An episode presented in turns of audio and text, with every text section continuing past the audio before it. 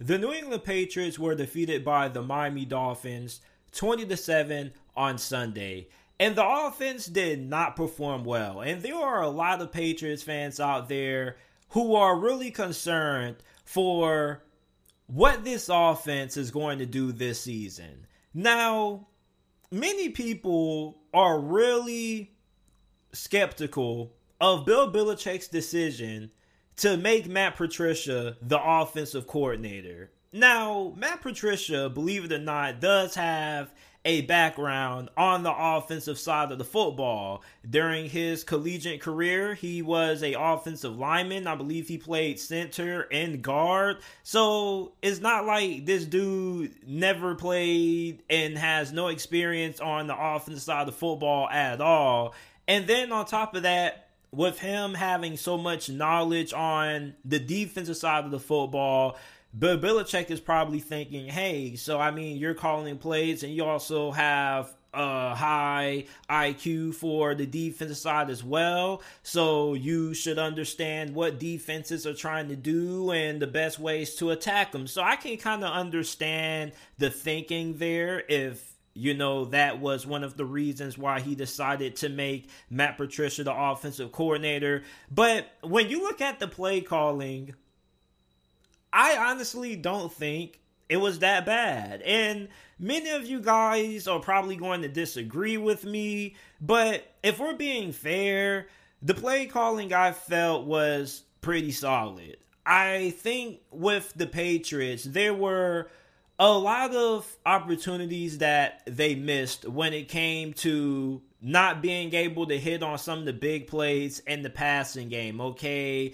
you had Mac Jones and some of these wide receivers just couldn't get the timing right on some of the throws downfield. Some other additional throws Mac Jones was not able to hit. So I just feel with this offense, I don't really think it's a play calling thing. I honestly just think they're a little bit out of sync right now, and it's going to take them a couple of weeks to adjust and get the chemistry and timing right. And that was to be expected when you heard the news that Josh McDaniels was going to be leaving to become the head coach of the Raiders, because this is somebody who has been the offensive coordinator for the New England Patriots for years. So, of course, it was going to take a little bit of a filling out process to get adjusted to whoever the new offensive coordinator was. But I do still have a lot of faith in Bill Belichick's judgment and his decision making as a head coach. I trust his decision to make Matt Patricia the offensive coordinator, and also Joe Judge is also probably in on things as well. But if you are a Patriots fan, I don't really think you need to freak out right now. It is still just week one. You got to relax. You got to vibe. You got to let everything play out. So we're going to revisit this week 8, week 9. Let's come back to this week 9, because I feel around week 9, that's where we're going to have a pretty good idea on how good this offense is. Is it good? Is it bad? Or is it average? And then we'll have a good idea of, you know, how good of a play caller Matt Patricia is. But you look at Mac Jones' performance against the Dolphins. The Dolphins do have a really good defense. He had a okay performance. He was 21-30. He threw for 213 passing yards. He had a touchdown and an interception.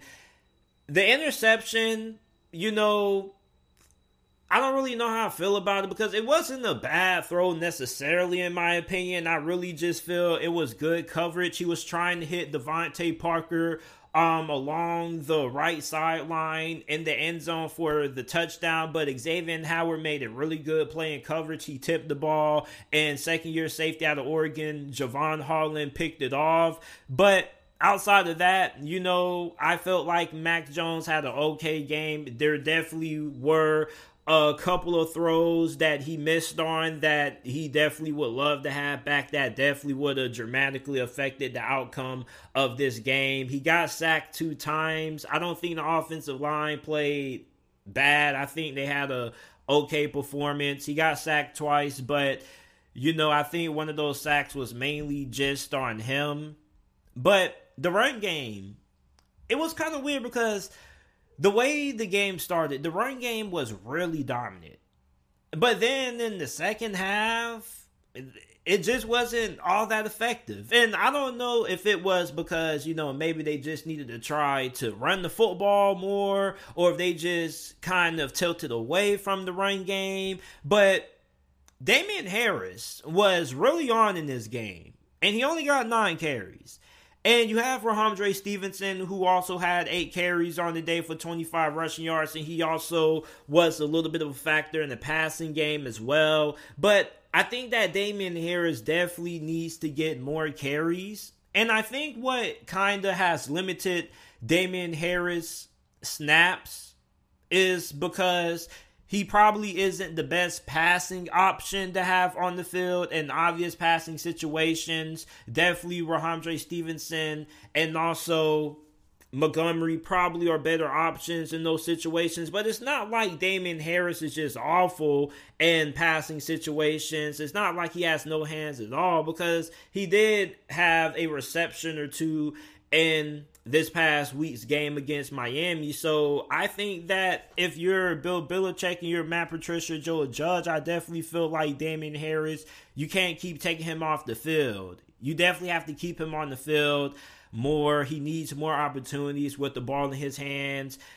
But overall, I just look at how New England's offense performed. Definitely it was disappointing from a statistical standpoint. You definitely wanted more from Mac Jones. But if you go back and you watch the game, there really just was a lot of missed throws downfield. And it really was just a timing and chemistry issue, I think. So for New England, I think within the next couple of weeks, we should have a good idea of how good this offense actually is and what it's going to do this season under Matt Patricia at the helm at offensive coordinator. But I just think it's a little bit too early to tell, because from what I saw, there was just, you know, some drops on the behalf of the wide receivers. Mac Jones just wasn't able to get the ball right there in the bucket in certain instances. So it really, to me right now, just looks like it's a chemistry issue.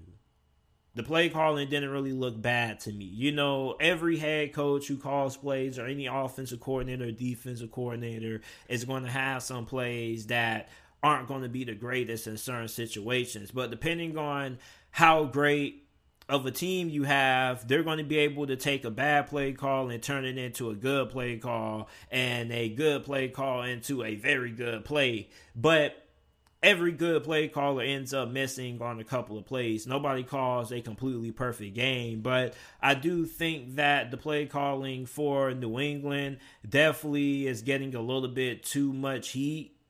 Because at the end of the day, I just think that Miami's defense was just better than the personnel that New England had out there when it came to their talent at corner. And on top of that, the depth that they just had on the defensive line at the end of the day. So I think for New England, they got to find who their go-to guy is at wide receiver. And they still didn't really have that last season, and we're still really trying to find the answer this season. But I'm honestly not worried yet about New England's offense. But as I said earlier, we're going to revisit this a couple of weeks, probably week 8, week 9 into the season. Oftentimes in life, we come across things that aren't always black and white. And when you are trying to judge Baker Mayfield, at least for me, it's hard for me to tell you if he's a good quarterback or a bad quarterback, because it's always a lot of bad, but also a lot of good. And his week 1 debut for the Carolina Panthers and their loss against the Cleveland Browns was definitely a lot of good, but a lot of bad. Now, in the first half of this game, there definitely was a lot of bad. First of all, it was hard for him to get a pass over the line of scrimmage because they always kept getting batted down by the defensive line. Then on top of that, he had a hard time securing the snap. He had 3 total muff snaps in this game, and 2 of them occurred in the first quarter.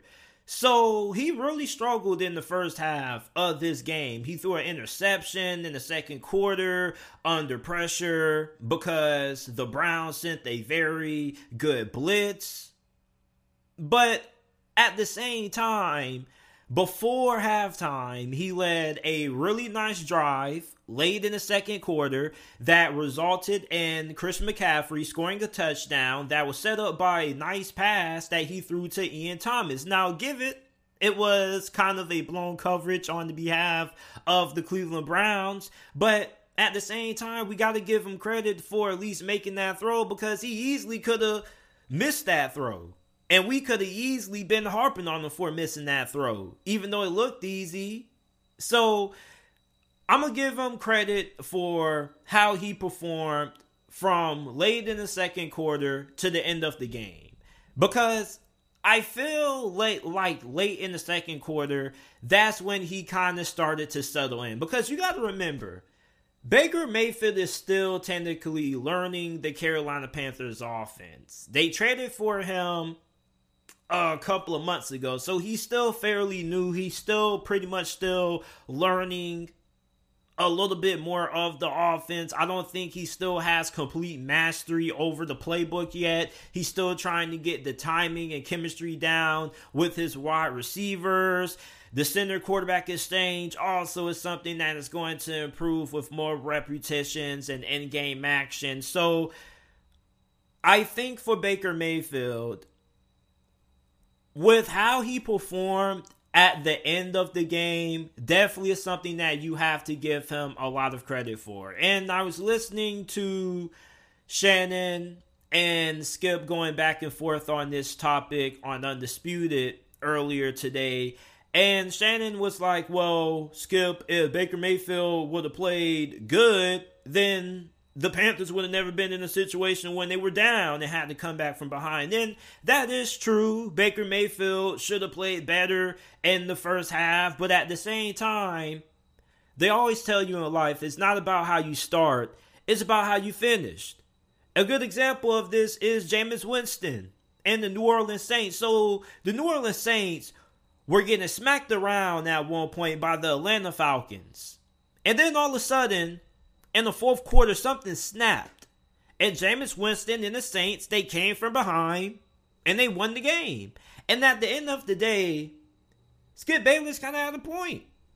He did step his game up when it mattered the most. And yeah, the other 3 quarters do matter. But I'd rather somebody who performs well when it's time to go win the game versus somebody who doesn't perform well when it's in crunch time. Because there are a lot of quarterbacks who are really good for the first couple of quarters until the fourth quarter comes around. But then you have quarterbacks who aren't necessarily all that great for the first couple quarters. But then the big moments arise and then they elevate themselves. They step their game up. And you look at Baker Mayfield, I definitely feel like this was one of those instances where, yeah, he kind of struggled a little bit. But in the fourth quarter, when Carolina had opportunities to crawl back in and make this a game, they delivered. And Baker Mayfield performed really well in the fourth quarter of this game. And then on top of that, you had the 75-yard bomb to Robbie Anderson. He finally had some time to throw the football because he was under a lot of pressure in this game. I mean, the defensive line for Cleveland was really hitting home. And then rookie left tackle, Ikem Ekwonu, oh my goodness, fam. He was getting worked by Myles Garrett. There was one time in this game when Ikem Ekwonu got beat by Myles Garrett, 2 straight plays back to back. Literally. So you just look at Carolina. When Baker had time to throw the football, things were starting to work out for him. And That's the thing with Baker Mayfield. And that's why I can never really give anybody an answer. If somebody was to ask me, JT, is Baker Mayfield a good or bad quarterback? Because he's a tweener. You see, Baker Mayfield is good when you give him the keys to the Corvette and it has no problems with it. But if the car ends up having a little bit of some problems, or if something happens with the tire, if you are trying to ask Baker Mayfield to help change the tire or to help repair the car, then you're in trouble.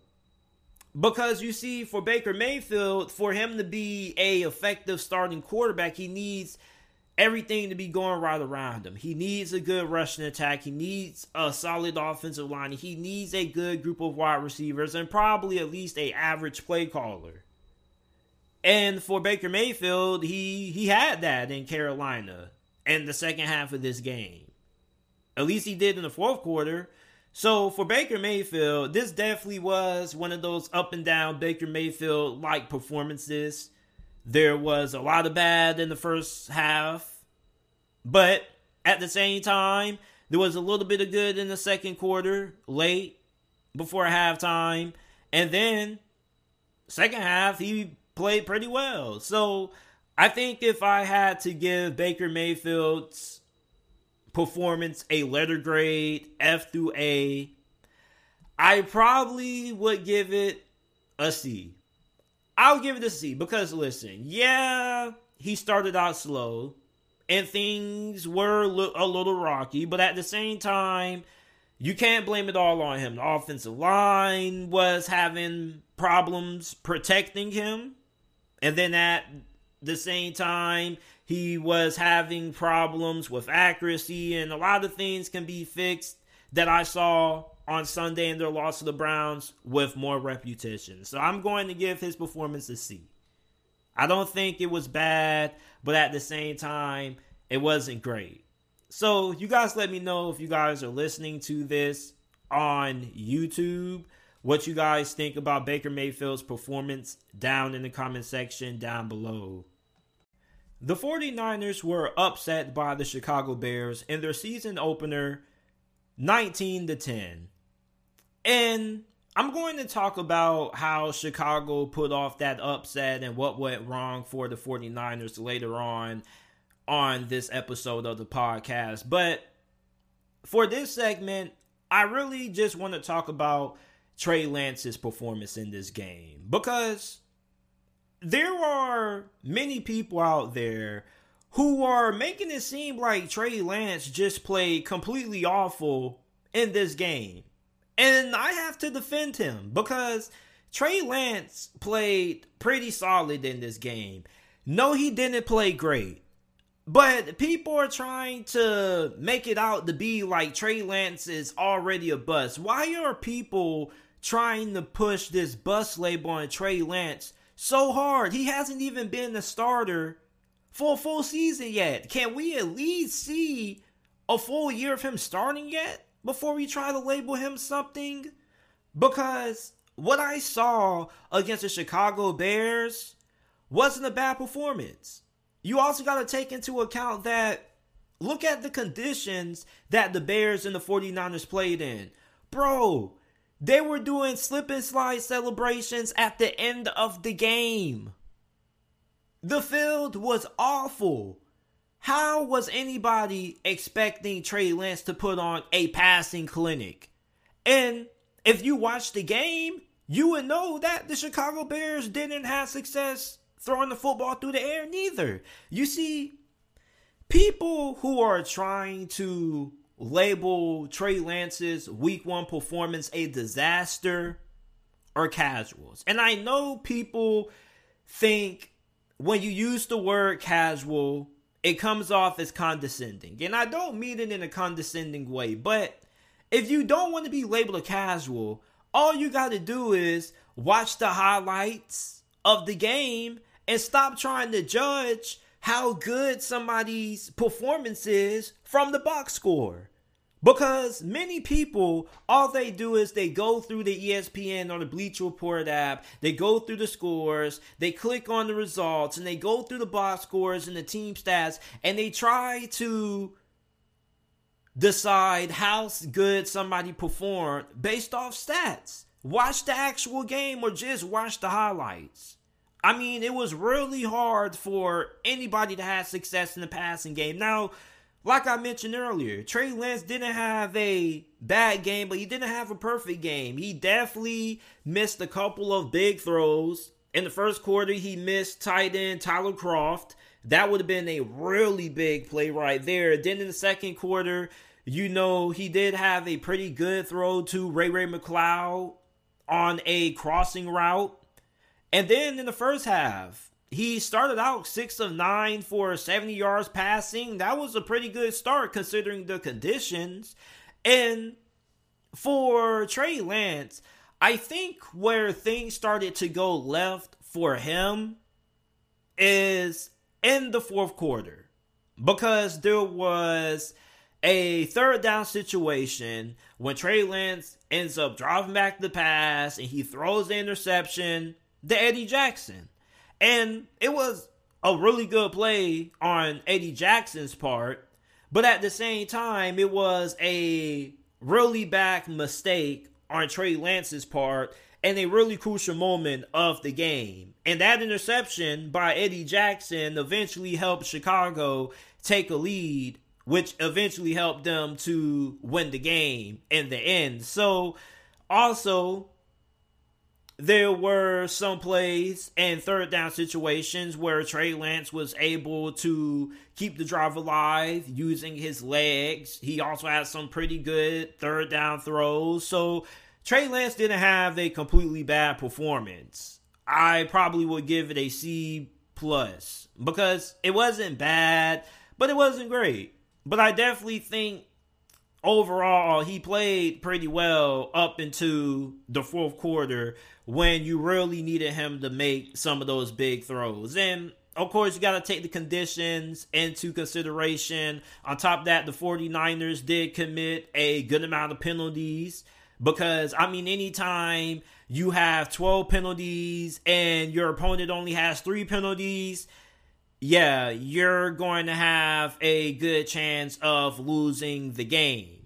And then on top of that, let's not forget that Trey Lance had some pretty good drives early in this game. You know, there was 2 times when the 49ers got into the red zone and Debo Samuel fumbled on one. And then he fumbled on the second. Well, he fumbled on the first time they was in the red zone. And he scored a touchdown on their second trip when they got into the red zone. So, when you look at the whole entire performance from the 49ers, it wasn't really all that great. But at the same time, when you look at Trey Lance's performance overall, I don't think he played as bad as what a lot of people are trying to make it out to say, or try to make it seem like. Because I don't think that Trey Lance played god-awful. I think he played pretty well considering the conditions.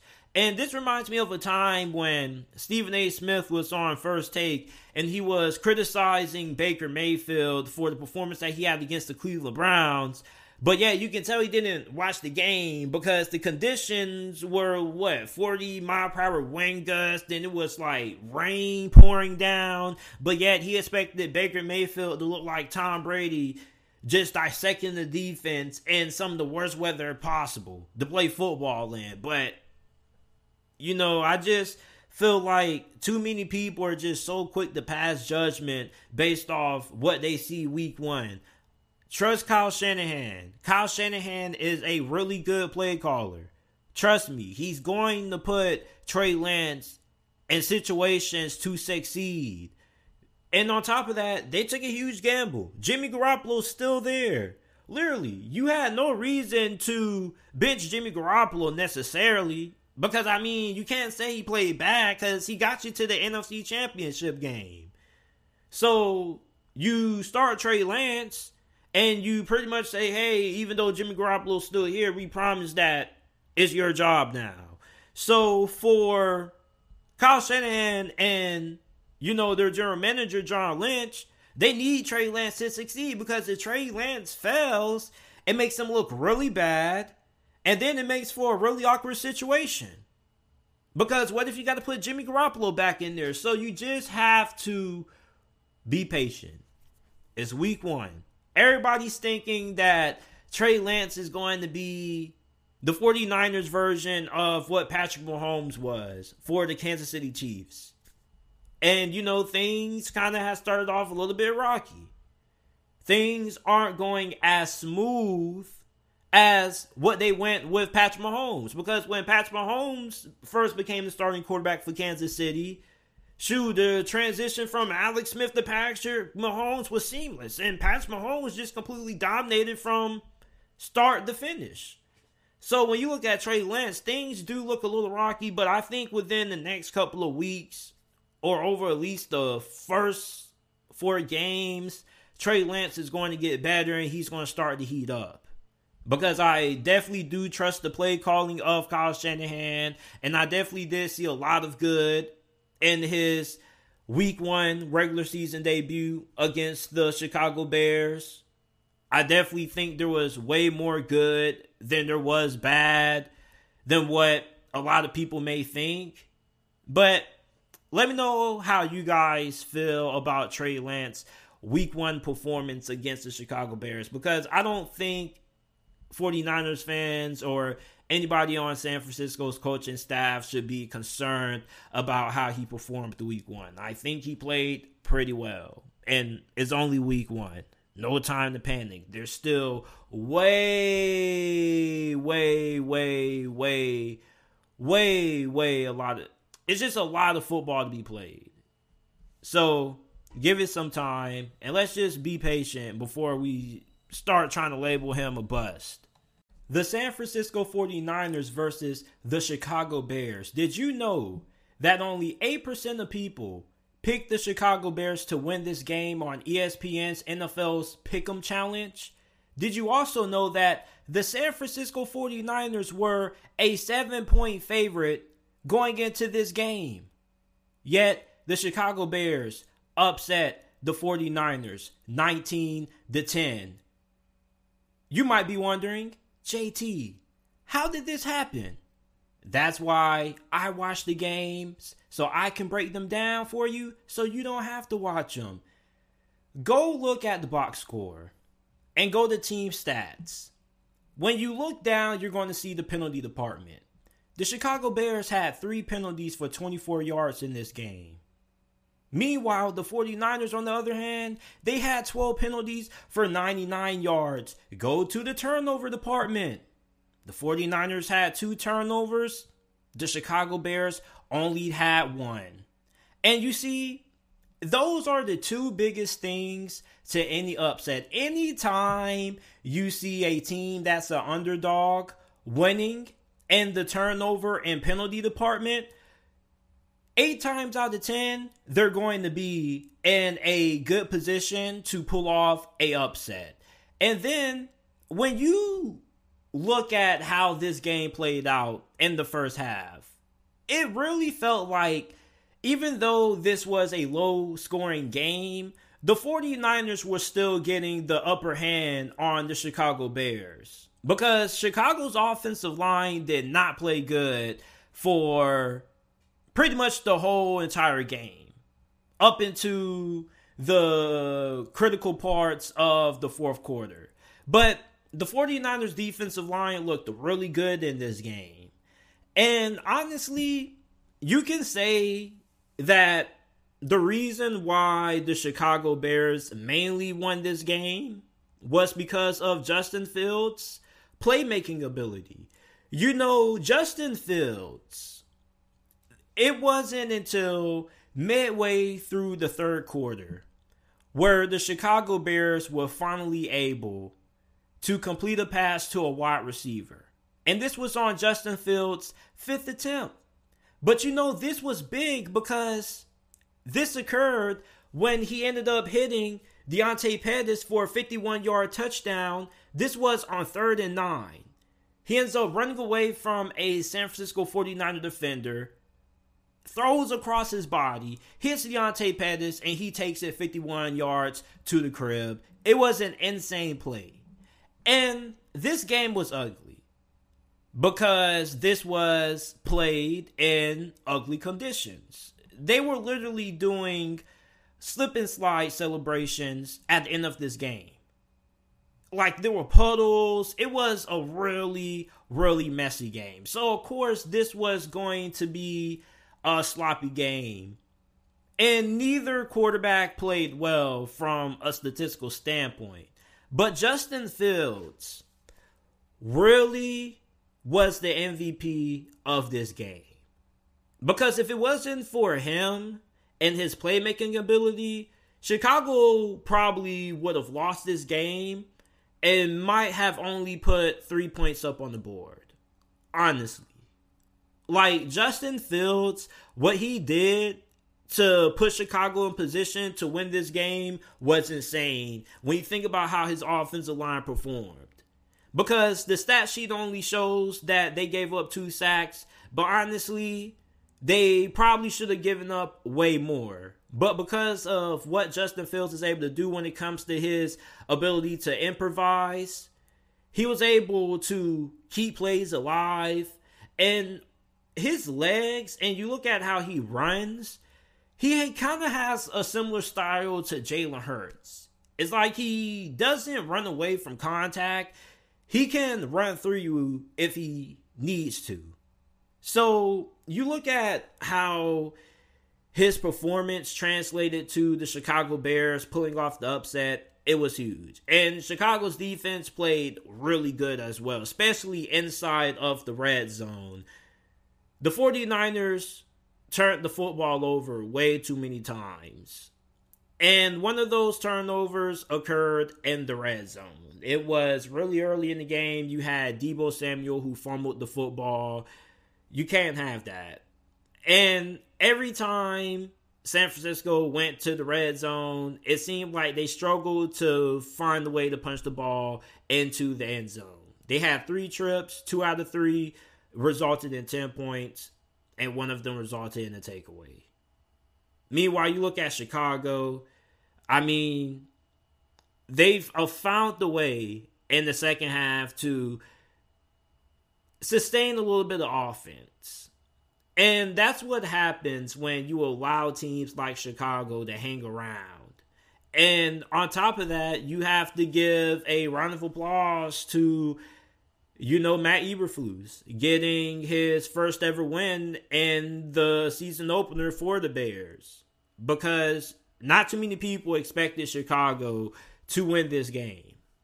Now, also, you know, the field conditions probably played a role as well, but Chicago won this game despite not playing really good football. And the conditions were ugly, but let's not forget that the 49ers outgained the Chicago Bears in total yardage.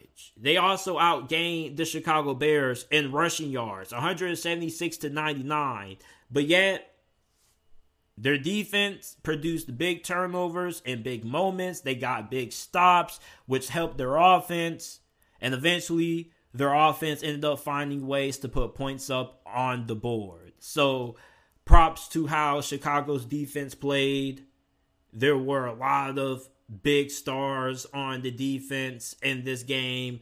Jalen Johnson, Jaquan Brisker, rookie safety out of Penn State. He was really good. Roquan Smith.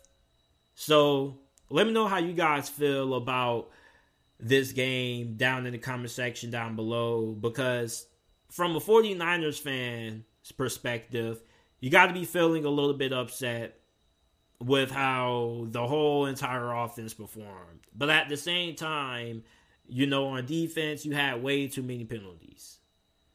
So I appreciate you guys for listening to this episode of the JT Sports Podcast.